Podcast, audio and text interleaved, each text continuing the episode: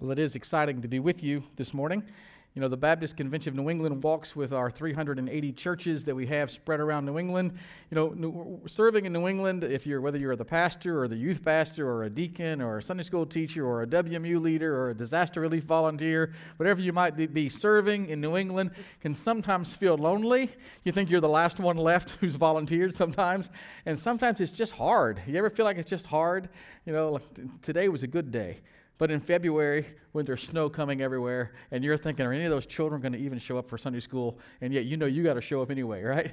It's hard. Uh, and the Baptist Convention of New England walks with our churches during the good times and during the hard times to equip them, to encourage them, and to partner with them so that together we might reach New England with the gospel. And you're a part of that. Uh, your church is incredibly generous with your mission giving, one of our top 25 giving churches. Thank you for that.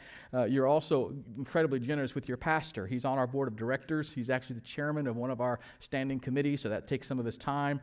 And we thank you for letting him be a part of that. He brings a fresh young voice to the table that really is a blessing to us. So it is working. Your sacrifices and your time and your effort, it is making a difference. So thank God for it. I just wanted to start by saying thank you. I think it's very easy for us to forget to say thank you. So I want to start by saying thank you. So thanks for being part of our group, and we're glad that your church is significantly making a difference in New England. Well, we are looking at the book of Haggai this morning. Uh, you're probably thinking, where is that? That is in the Old Testament. It's not a fake book. It's not like Hezekiah. It's a real book. Okay, Haggai. It's in the Old Testament. It's real thin. You'll find it back there in the back of the Old Testament. We'll be in uh, chapter 1. We're going to be reading verses 1 through 8. Now, I have good and I have bad news for you. Uh, the bad news is I typically preach for about an hour and 10 minutes. I don't know why you're laughing, okay? Here's the good news I talk really fast, and I can get an hour and 10 minutes done in about 40 minutes. And if you say amen a lot, I talk faster. So you get to decide if you want it. We can be done in 25 minutes if you say amen a lot. Oh, there we go. All right. you guys decide. But I do talk fast, so you'll have to put your listening ears on and run with me. Haggai chapter 1, beginning verse 1. In the second year of King Darius, on the first day of the sixth month, the word of the Lord came through the prophet Haggai to Zerubbabel, the son of Shealtiel, the governor of Judah, and to Joshua, the son of Jehozadak, the high priest. And this is what the Lord Almighty says these people say, The time has not yet come for the Lord's house to be built. Then the word of the Lord came through the prophet Haggai Is it a time for you yourselves to be living in your paneled houses while this house remains a ruin? Now, this is what the Lord Almighty says Give careful thought to your ways. You have planted much, but harvested little. You eat, but never have enough. You drink, but never have your full.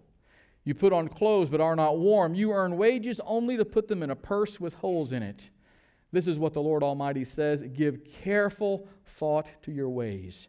Go up into the mountains and bring down timber and to build the house, so that I may take pleasure in it and be honored, says the Lord.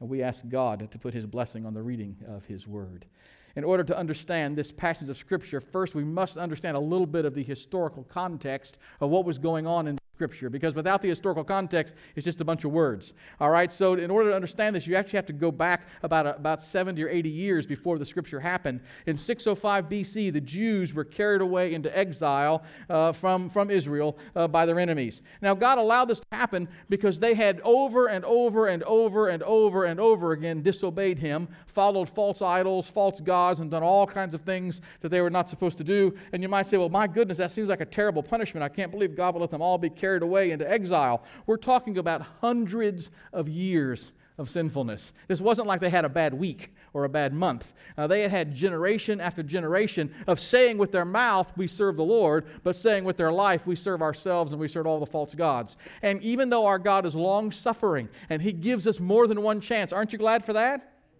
There we go. I'm so glad he's the God of the second chance and the third chance and the fourth chance and the fifth chance and the sixth chance. If he wasn't, we'd all be in trouble. But at some point, we have our last chance. And whatever that last chance is, once we've had it, all that's left after that is judgment. And that's exactly where the Israelites found themselves in this passage of Scripture. They had had incredible long suffering from God, they had had an incredible number of chances, and finally, they had been carried off into exile because at this point, grace wasn't going to do any, any, any more. What they needed now was judgment. And so they got carried off into exile. And for 70 years, that's two and a half generations, they had lived as exiles in this other country, this foreign land. Uh, many of them were slaves. A few of them had perhaps won their freedom, but for the most part, they were subjug- subjugated to this other foreign power. 70 years later, the Persian King Cyrus, he decided to allow a tiny little bit of them, a tiny number of them, to return to Jerusalem. That's a whole other story for a whole other sermon. That's pretty cool. But a few of them get to come back. By the time we get to this scripture that we read, 10 years has gone by. So, again, get this in your head generations of disobedience, everyone's carried away, 70 years in captivity. A few of them got to come back, and now they've been 10 years back in the land. Haggai was the very first prophet that God raised up after the Jews had returned to the land. And this scripture was his message to those that had, had returned, and he was trying to speak to them. And so in verse 2, he says to the people, These people say, referring to the people there, that this handful that had come back, the time has not yet come to build the Lord's house. Uh, the exiles, when they returned to the land, God had given them a very clear word that one of the first things they were supposed to do, one of their first priorities, was to rebuild the temple where they could worship the Lord. Now, of course, we know that God does not need a temple. All right? Um, God can, we can worship God under a tree. Uh, we can worship God at home. Uh, we can worship God standing in the parking lot. We know that God does not need a temple. Who needs the temple in order to gather to worship? Yeah, we do. Because most of us, let's just be honest, if we stayed home this morning with brother sheets and sister pillow, most of us would not be worshiping. Okay, let's just be honest. All right, we wouldn't be. All right, I heard a guy say one time, Well, I can go fishing and pray to the Lord. I said, I'm not sure praying for a bigger fish counts. you know, the reality is we know that we don't have to have a building to worship, but there is something about gathering in a place to worship that does something for us. It's for us, not for God, okay? He doesn't need it. And here in New England, it's particularly important to have a building because some of us who, uh, or some of you who are native New Englanders, what do you think of some of us who come from somewhere else and say, we're going to start a church and we're going to do it in a school cafeteria?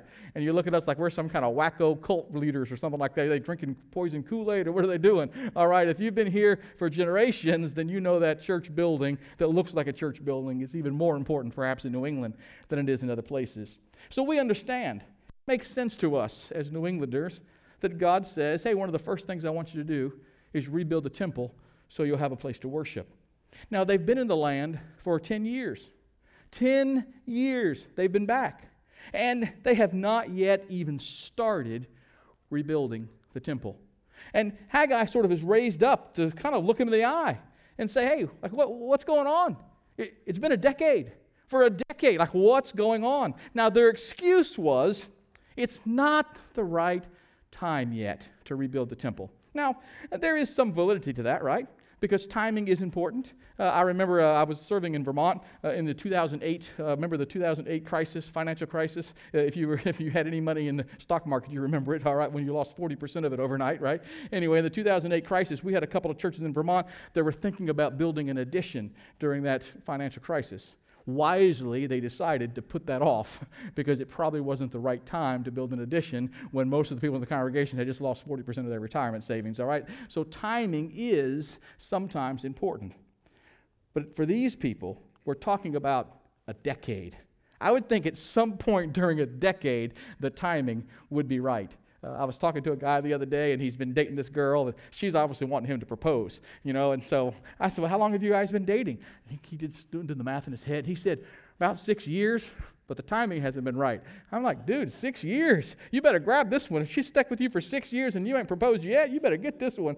You know, it is amazing to me how we use excuses to keep from doing what we know in our hearts God wants us to do. And while timing is an important consideration, at some point we cross the line from timing to disobedience.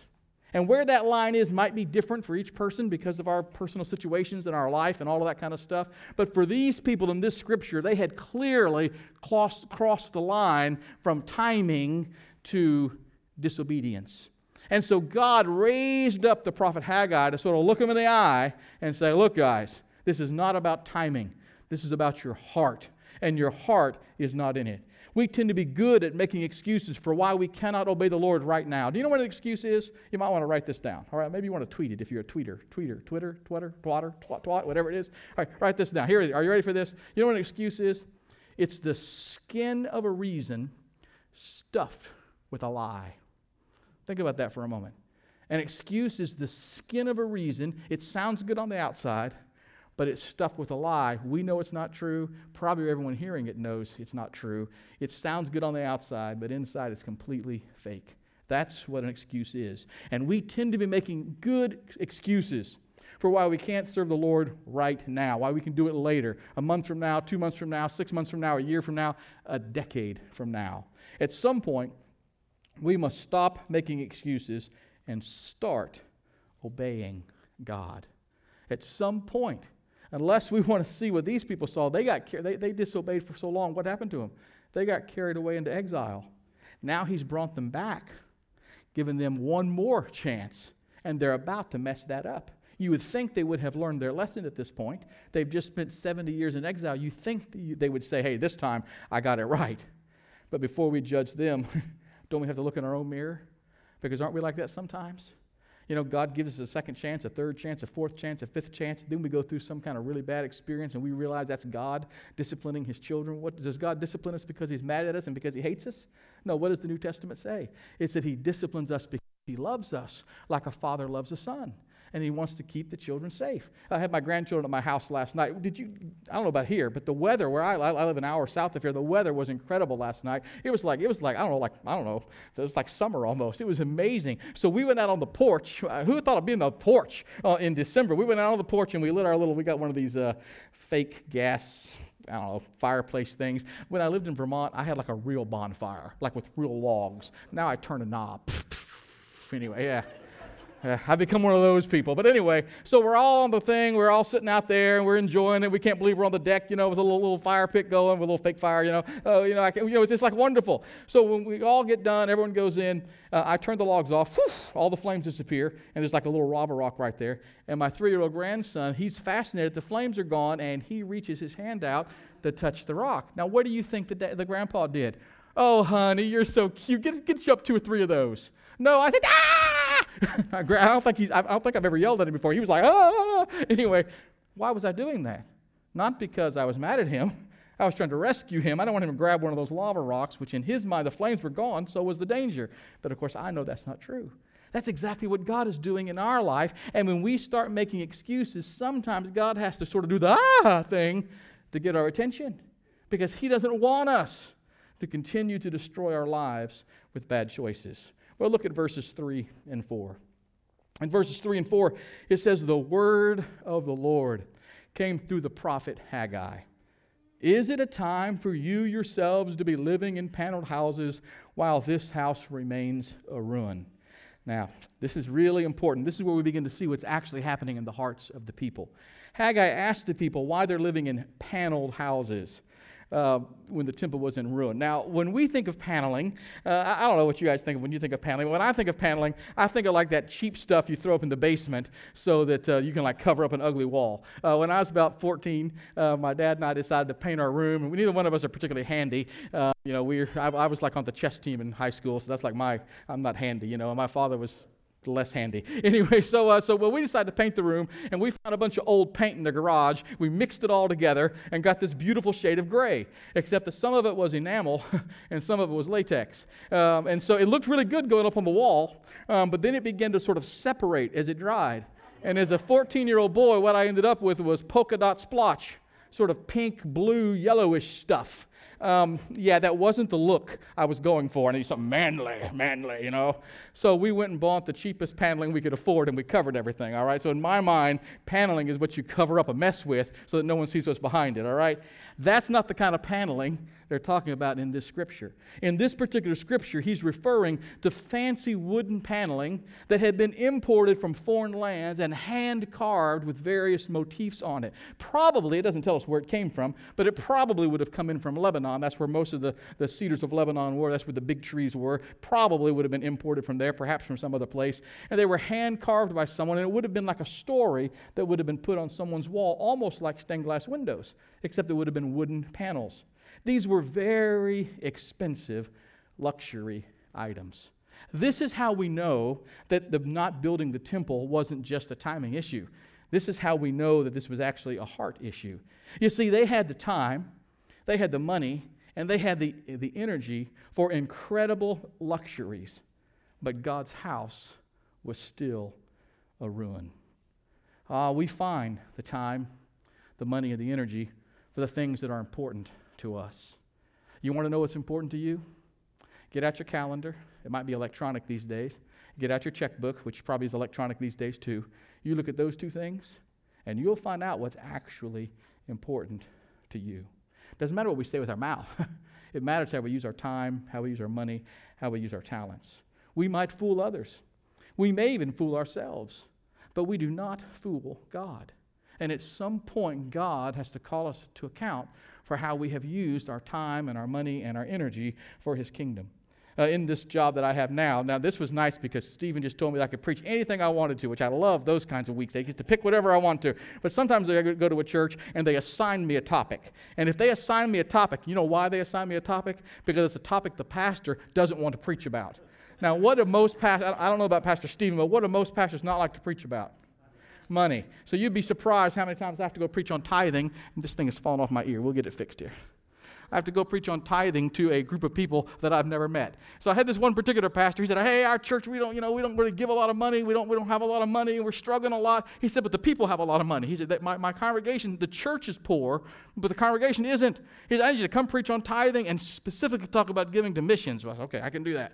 So I go to the church. Well, the first thing I notice when I pull up into the parking lot is there are two Lincoln Navigators sitting in the parking lot. Now, because I'm a little nosy, I look in the windows. Okay, this is the decked out version. Okay, this is the so then I get out my phone. You can do anything on the phone. This is all in the parking lot.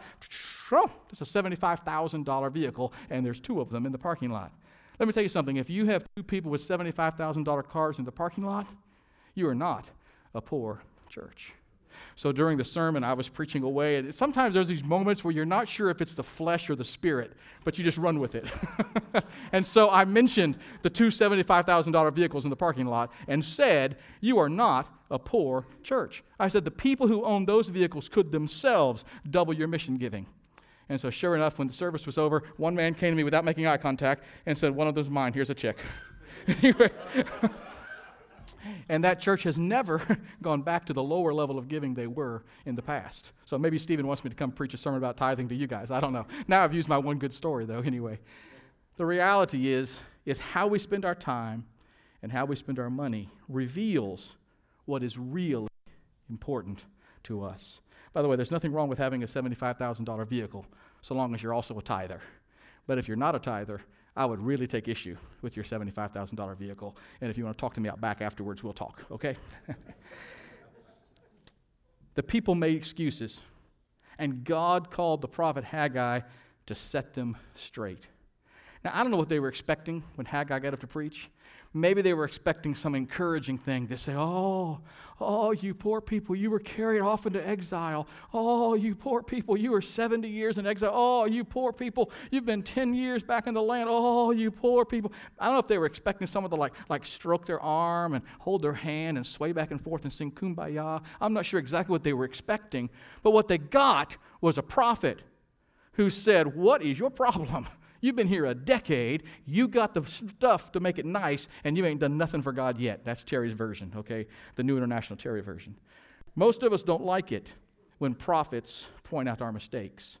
We prefer preachers who comfort us and make us feel good about ourselves. And we do sometimes need encouragement. Uh, sometimes we're having a bad day, a bad week, and we do sometimes go to church and we just need the pastor to say all the right things that makes us feel warm and fuzzy. And thank God for those weeks, right? We need some warm, fuzzy weeks. But sometimes we need some weeks that aren't so warm and fuzzy because a steady diet of warm, fuzzy sermons produce Christians who are warm and fuzzy but have no backbones. And what we need are some people, some churches, and some Christians who have a strong faith and whose checkbooks and whose schedules and whose energy and talents and the way they use their skills all reflects in their Christian faith. And we need that more than ever. The church in America is in trouble. The church in America is struggling. The church in New England is struggling. And people say, oh, it's because the people out there don't believe anymore. I'm not worried about the people out there, I'm worried about the people in here. Do we still believe? Are we still committed? If we're committed and we believe, I believe the ones out there will figure it out because they'll be watching our life. But when they see our life and we have a weak, flimsy, floppy faith, why in the world would they join up for that? I mean, I'm not going to join up for some weak, floppy, flimsy thing. Neither are they. But if they see something powerful that changes my life that I'm deeply committed to, that draws people in. And that makes people see something that they might be wanting to be part of. When we stand before the righteous judge at the end of our life, we'll be thankful for the prophets who tried to correct us before it was too late. That's a good place to say amen right there. Now, this is what the Lord Almighty says. Look at verse 5. This is what the Lord Almighty says Give careful thought to your ways. God wants us to think about our actions. See, most of us, we're so busy just doing things. We have a list of things to do, you know, and, and, and, and all of our technology that was supposed to make life easier, I think it just made it more complicated because now I have digital. I have like stuff coming at me from digital thing, oh, rem- like reminders and checklists. And, and the funny thing is, it's on my iPad, it's on my phone, and it's on my computer, all like linked together. Like It seems like once I click it off once, it should go off on all of them. But no, I get it from all different places to remind myself of all the things I have to do. We tend to be so busy that we never have time to stop and think. But there's something important about thinking, thinking about our actions. And how our actions are they actually pushing me toward the Lord or, or are they, they, they taking it away from the Lord? How do the choices that I make, how do they impact my life? Uh, at the first church that I served in Vermont. I was a little country church, and I grew up in a city. So to go to a little country church with, on a, on a, in a town with one paved street was really the culture shock for me. I used to tell people, you leave the church parking lot and you go 35 miles to the stop sign and turn left, and you'll see the highway. And people will always go, ho, ho, ho, 35 miles. I said, I'm not joking. It's 35 miles to a stop sign. That was, we was rural Vermont. We had this one young man, Jason, fine young man, really growing in the Lord, and he was doing fantastic. And uh, he was, I don't know, probably 19 or 20. He wasn't in college, but he was that age age, college age, even though he wasn't in college. He got this little job. I don't remember what it was. Retail wasn't really.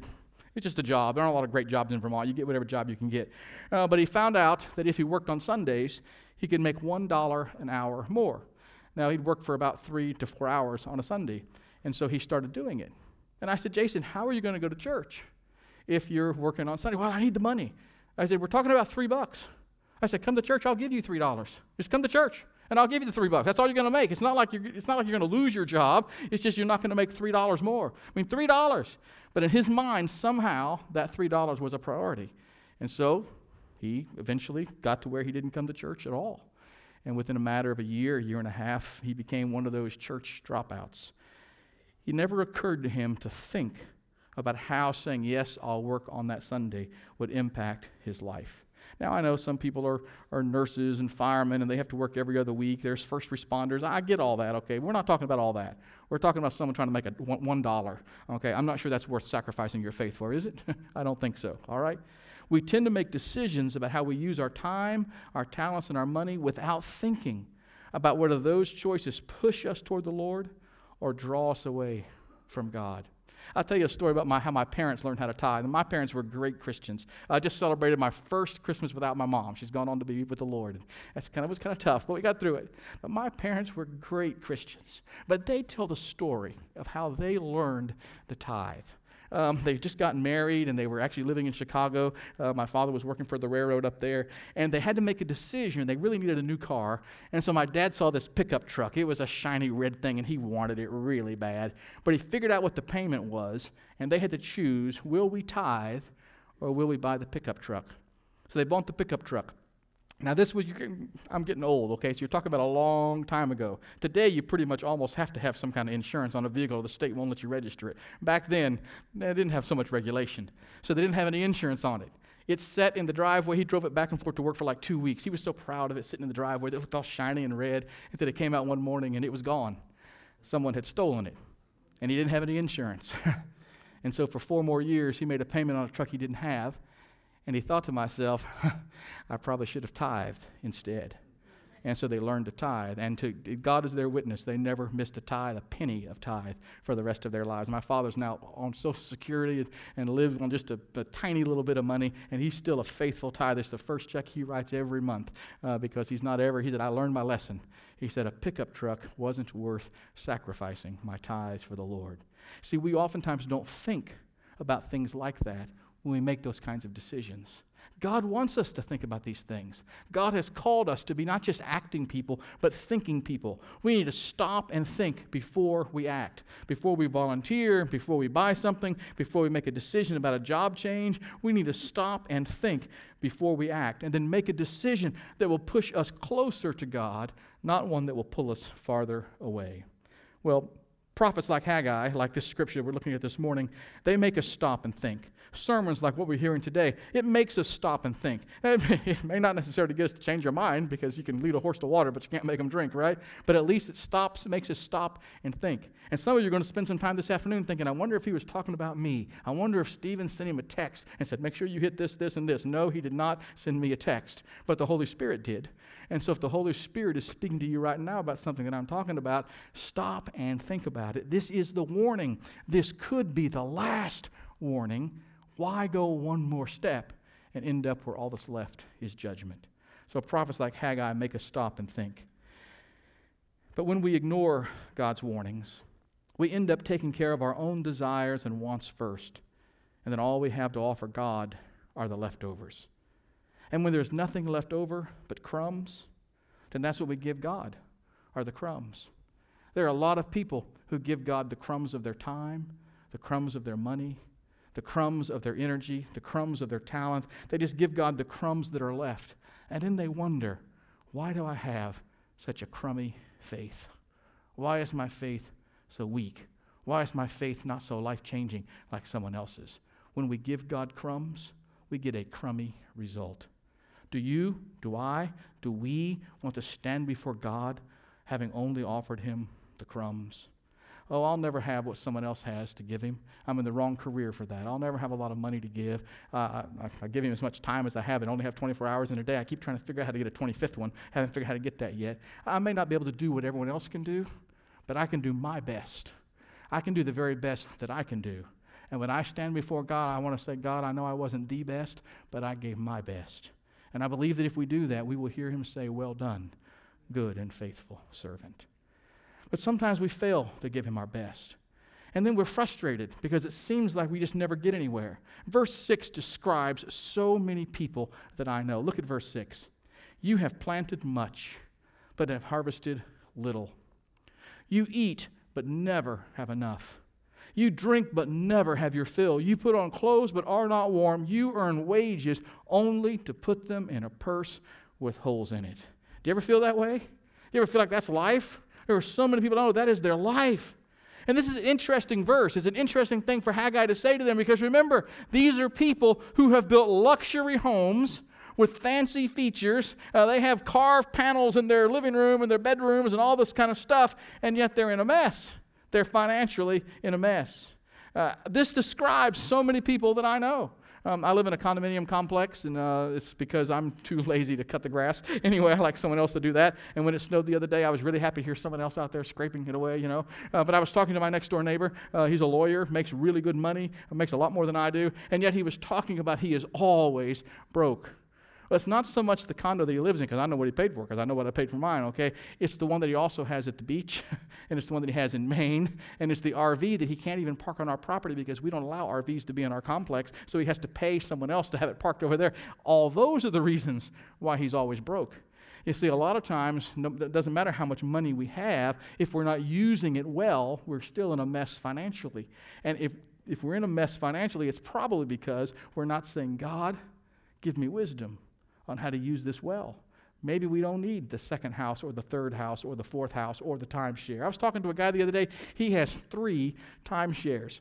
I said, now I've been to like two or three timeshare salesman pitches, and it's like torture. It's like a hostage situation. They will not let you go 45 minutes in. And then they, they say this will be cheaper than any vacation you've ever taken. And then they throw out like a $40,000 price. And I was like, dude, what kind of vacations are you taking?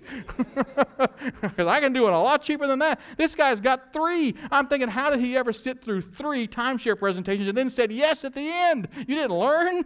It's amazing to me. And yet people do it. People do it because we don't say, God, would you want me to have a timeshare? Have you ever prayed about that? Most of us didn't. We should have, then we probably wouldn't have one. I remember one time we negotiated. My, you want to buy, ever buy a used car? You actually want my wife to go with you, okay? And take my wife with you to buy a used car. She doesn't know much about cars, but she's a really good negotiator. All right, she, I mean, they're they're like salespeople crawling on the ground across to get to our car. They don't leave yet, don't leave yet. I got to make a deal. Anyway, one time she negotiated, we negotiated on this car, and the guy said, he, he, said, So what would stop you from signing right here, right now, and buying right now? And I said, Well, we haven't prayed about it yet. He said, Hmm, I've never heard that one before. he said, Do I need to leave the room? I said, No, but we do. And so we left and went down to McDonald's and stayed about 30 minutes and prayed and then came back and bought the car. But he had never really thought about anyone praying to buy a car before. I think, as Christians, we ought to pray about everything. I think that's what, see, everything that I own belongs to God. Not just my tithe, but my house. And I don't have a timeshare, but if I had one, it'd be God's too. All right, that's probably why I don't have one. He said, Don't waste my money on that. Now, some of you have timeshares and you're thinking bad of me right now, right? Sorry. Anyway, I just think they're really bad investments, all right? Anyway, the reality is, is everything we own belongs to God. Everything. All of our talents belong to God, not just our skill to teach Sunday school all right? But all the other skills that we have, all of our skills, even the ones that you're thinking, well, God couldn't use that for His glory. God can use anything for His glory. All right? God can use all of our skills and all of our talents and all of our time. And if we don't give those things at all to God, then we will never, ever have enough. We'll never have enough money. We'll never have enough time. We will never have enough energy to get it all done if we have not given it to God in this passage, no matter how hard the Jews worked, no matter the quantity of their possessions, they never seemed to be satisfied. And the reason that they were never satisfied, the reason they continued to struggle, because the blessing of God was not on them. You see, they were living in disobedience to God's priorities. Now, that does not necessarily mean that everything they were doing was wrong. I'm sure there were some things they were doing that were, that were good, nice things. But it means that the focus of their lives was not the focus that God wanted them to have. Probably the saddest testimony that I ever heard. I was doing a funeral once for a fellow who'd passed away. He was a member of the church. And uh, I don't know if you guys do it here, but in Vermont, everybody gets up and says something. Like a little testimony time. Everybody, oh, my buddy, he did this and he did that. Well, this guy had been in the church, and so several people in the church kind of spoke about things he'd done in the church. Saddest thing I ever heard, though, was one person stood up. He said, I've known him for 40 years. I never realized he was religious. And I thought, eek, wow. And that person wasn't trying to be rude or cause a problem. But for me and for all of us there who were Christians, we were like, ugh. For 40, you've been his friend for 40 years and you never realized that he was a Christian. Whew. It wasn't that this guy was involved in bad stuff, but somehow his faith was not the focus of his life because his best friend didn't even know he was a Christian. Hmm. What is the focus of your life? What's the focus of my life? Do those around us, do they know? Do they know that we're Christians? Is it evident by our life? If not, then what are we going to do? If the answer is no, that the focus of my life is not the things of God, what are we going to do? Well, look at verse 8. He says, Go up into the mountains and bring down timber. The first thing we got to realize is we can't go with God if we remain where we are. If we keep doing the same things that we have always been doing, we're going to keep getting the same results. And those results will continue to be just this sort of a haphazard, sort of halfway doing it kind of thing. At some point, we have to get out of our rut and we have to do whatever it takes that God has called us to do with our time, our energy, and our money. It is going to require change. Now, I know that's a hard word, especially for Baptists, because Baptists don't like change. You know, the only time Baptists like change is when the offering plate comes by. We want to put a little change in the offering plate. That's about the only time Baptists like change, okay? All right? But at some point, if we're going to, if we're going to change our lives, then we got to get out of our rut and we got to do something different. We have to go up in the mountain And we have to say, All right, God, I'm up here in the mountain. Show me, speak to me, talk to me. I need some help, and I'm willing to change to get it. Uh, we have to go up the mountains and we have to bring down some timber. Right? He told them to build this, this, this temple, so they had to go up to the mountains and bring down some timber. Once they got to the mountain, they had to choose which trees to take down. You see, not every tree was right for the job. Some trees were diseased. Well, let's not give God a diseased tree. Some trees were too crooked to use. Other trees were too small and needed more time to grow. They had to choose the best trees to use to build the temple that God wanted them to build. Now, that's an important truth in our own life. You see, we have to choose the best things in life that match God's priorities. Now, there are some things that are clearly wrong, sinful things. I hope we've already crossed those things off our list. I hope we're not making sinful choices. There's other things that are not necessarily wrong, but they may not be right for a godly focus in life. So there's other things, they're, they're, they're good things, but they're not necessarily the best things. You know what? And I, I'm probably going to step on a toe here, but I'll just, Pastor Stephen can apologize later for it, all right? You know what? You know what is the greatest idol in America today for young families? It's sports that are played on Sunday morning. And we have allowed it to happen. As Americans, we have. Now, is there anything wrong with sports? No. My son was the captain of the basketball team. Another one was captain of the football team. One of them was captain of the wrestling team. He got a wrestling scholarship to college. Okay, so there's nothing wrong with sports. But when we allow it to take the place of God, it has become an idol. It's a good thing, but it's not a godly thing. How do we make sure that we honor God with every aspect of our life? We have to make choices. We, have, we cannot do everything. We cannot use our money for everything. We cannot use our energy for everything. We have to make choices. Now, our first priority, number one, must be trusting Christ as our Savior and Lord. And if there's anyone here today who has not yet trusted Christ as your Savior and Lord, all the rest of this is going to sound like a bunch of gobbledygook, some crazy pastor who just won't shut up, and you hope he'll end soon so that Pastor Stephen can come back, right? Uh, you know, but it, once we trust Christ as Savior, once our salvation is our priority, then everything else begins to make sense. I would go so far as to say that until we trust Christ as our Savior, I think it's actually impossible for us to make right choices in life on a regular basis. I think non Christians can sometimes accidentally make the right choice, but I think to make the right choice on a regular basis, it requires the power of the Holy Spirit inside of us. It's hard enough to do the right thing with the Holy Spirit. Without the Holy Spirit, I just think it's impossible. Once we trust Christ, we have the Holy Spirit's help in understanding spiritual truth. The Holy Spirit empowers us so that we can think clearly and we can clearly apply biblical truth to our lives. I think it's impossible to think through all these things, all these priorities well, without the Holy Spirit helping us because our carnal flesh will always find a way to justify how to make this work out good for me. All right? But sometimes serving the Lord, it doesn't work out good for me. Sometimes when you serve the Lord, you have to make hard choices, difficult choices. When I left Vermont uh, to come sort of south, I tell people I moved back to the south because your winter compared to Vermont's a piece of cake. I lived in Connecticut for a while where it snows like three times a year, and they complain all three times. I was like, go to Vermont where it, where it snows three times a week, three times a day. You know, I don't know. Anyway, but when we left Vermont, um, you know, Vermont was struggling, still struggling financially. The the, re- the recession is still going on there.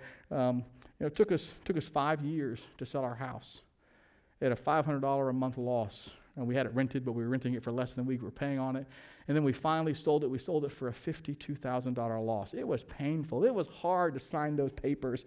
Go, ah, it was hard. But if God calls you to go, what are you going to say? No, Lord, I want my $52,000. No, you say, God, let's go. Sometimes we need the Holy Spirit to help us to learn when a loss is actually a blessing because it's done for the Lord.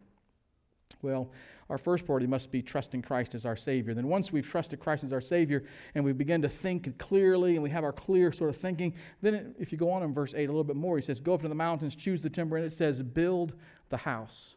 It's not enough just to think about our, our, our, our, kind of thoughts and get away and get our mind all straightened out. At some point, we then have to follow through with action. Uh, I love James chapter 2, verse 26. Faith without works is dead. We must act on our new priorities, otherwise, we're just talking, and talk is cheap. And we've all met the Christian who talks and talks and talks and talks and talks and talks and talks and talks and talks and talks and talks, but there's not much do, okay? And I wish they would do. Look at the rest of verse 8 so that I may take pleasure in it and be honored, says the Lord. Building the temple was not about honor for the people. Now, they were the ones that were going to use it. They needed it far more than God did. God didn't need it at all, all right? But building the temple was not about gaining honor for the people. It wasn't so they could say, oh, look at this building we've built. Aren't we amazing? No, it was about obeying God and giving honor to Him. When Christians start making right choices, over time, our lives get better when we begin to allow the Holy Spirit to help us think through how we're going to use our energy and our money and our, and our time and all of that, then, then life starts getting better because we start making right choices. And a series of right choices begins to make a right life, like a good life, a healthy life, a happy life. It's a good thing. But sometimes when life begins to get better, we're tempted to take the honor for ourselves and say, well, look what I did. I used to have this problem and that problem, but look at me now. I'm doing good. It's easy to take the honor for ourselves, but this leads to pride. And what does pride lead to? Destruction. it will quickly get us right back in trouble. As Christians, once we finally get our priorities all straightened out and we finally start living for God with the right priorities, then we must give all the honor back to the Lord. Because after all, He's the one that enlightened our brains and helped us to have those clear thoughts. He's the one that empowered us to make those decisions that were hard. He's the one that empowered us to make the choices that were difficult and the choices that maybe our non Christian friends, maybe even some of our Christian friends, didn't understand. But we knew they were the right choices for Him. He's the one that empowered us to do it all. How can I take any of the credit for that? He's the one that empowered us, so all the glory must go back to Him. Well, let's try to sort of bring this all to a conclusion. I've said a lot this morning, and some of you are probably thinking, "Whew, he's just giving me like a fire extinguisher drink." Anyway, just uh, just try to pull all this together. Here's the four things that I've tried to say today, and if you didn't get anything else, just write these four things down. Number one, we must stop making excuses for not doing what God has asked us to do. Now we're all different. We're all called to do different things. So I don't know what God's asked you to do. He's asked me to be the director for the Baptist Convention of New England. That's what He's asked me to do. And I'm doing it with all of my might, with 110% of whatever I got. I'm doing it all for Him. What's He asked you to do? Whatever it is, it's time to stop making excuses and just start doing it. Just start doing it. You know, I always wonder why it's so hard for the nominating committee to get all the slots filled. In a church that loves Jesus, man, it ought to take them about 30 seconds. They ought to be able to say, look at all the needs. And people, oh, God's been calling me to do that. Sign me up. Yeah. That's what we ought to do. Stop making excuses for not doing what God has called us to do. Number two, think about what God has asked us to do and be willing to change. When was the last time we did some thinking? Just kind of got away and spent some time thinking and thinking, okay, God wants me to do this. I've been making some excuses. Now it's time to stop that. so, what am I going to have to change to actually be able to say yes to God? Because most of us, if we're honest, most of us don't have time to add another thing to our schedule without taking something else out. Most of us don't have, unless your budget's bigger than mine, most of us don't have anything in our budget that we can just add anything significant to without taking something else out. So we're going to have to figure out what am I going to change to make room in my life for me to say yes to whatever it is that God is calling us to do. Number three, we must prove God's priorities have become our priorities through our actions.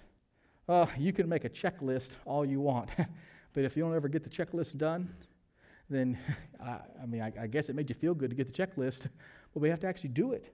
We have to actually say, okay, God, I see I've made these excuses. Now I'm done. I thought through what I got to change. I got my little list. Now let's do it. This is a great time to do that. One year is closing out, a new year is starting. This is a great time to say, you know, I don't want 2020 to be just one more long excuse of all the things I didn't do in 2019, in 2018, in 2017, 2016. I want 2020 to be different. So let's make it the year of action when we actually start doing the things that we know God has put upon our heart. And then, number four, we must give all the honor to the Lord, for He alone is worthy of glory. He alone deserves the honor because without Him in us, through us, around us, upholding us, strengthening us, empowering us, we couldn't get any of it done anyway. He is the beginning, He's the end, and He's everything in between. And so when we finally get to the end of 2020, or, uh, and it's like was a good year, our best year ever, don't say, "Look at me, I did it." We say, "Look at Him, He did it for His glory." Would you bow your heads with me? Maybe the Holy Spirit has used this to speak to you today. Maybe there's something God has called you to do. It could be different for every one of us. It could be something in the church. It honestly could be something just in your own personal life. But you know God has been calling you to do it, and you have given Him one excuse after another. Well, today you say, Lord, I'm done with excuses. Lord, give me time to think, give me a willingness to change, and help me have action that proves that my priorities are yours. Maybe you're already halfway through that process. Maybe you did that last year and you're actually having a really good year. You're like in a good spot, but you've been tempted to take the honor for yourself. But you say, Oh Lord, let me give it back to you because I know I can't finish this job without your help. Perhaps you're here today and none of this has made sense at all because you've not yet given your life to Christ. Oh, that's the first step. The rest of it's just a bunch of mumbo jumbo until we have Jesus. There in your seat, would you allow the Holy Spirit to talk to you? Would you allow the Holy Spirit to be your counselor, your comforter? Would you take a moment and pray there in your seat as you allow Him to speak to your heart? Lord, I pray now that your Holy Spirit might walk up and down our aisles of this room and might touch our hearts, and that we might hear what your Spirit is saying in this moment. Lord, for that one who is not a believer, call them to salvation. For that one who is a believer but has been making excuses before they've said yes to you about whatever it is you're speaking to them about, today may you break every excuse and they say yes to you. Lord, I pray for that one who's already pretty far along in their spiritual walk and they've, they've already got their priorities straight, but they've been tempted to take the credit for themselves. Lord, today may they turn it back to you, for you alone are worthy. We pray this in your holy name. Amen.